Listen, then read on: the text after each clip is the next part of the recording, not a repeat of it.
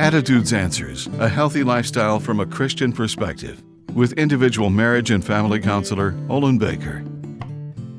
Every word spoken has an obvious motive, which may or may not be apparent to the speaker or to the listener. Sir Walter Scott, in his poem, The Lord of the Isles, noted many an era at random sent find a mark the archer little meant, and a word at random spoken may soothe or wound a heart that's broken. The message in a poem I learned as a child could not be more fake.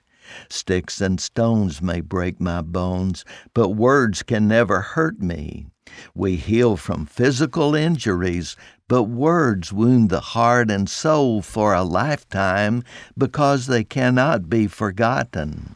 Destructive words can sever the link to what is good and noble within you while creating a barrier to the Lord God. Remember, you can change the way you speak by changing what's in your heart.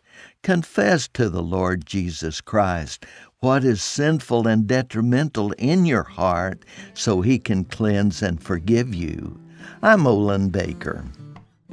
Attitudes Answers with individual marriage and family counselor Olin Baker is focusing on the series Building Bridges.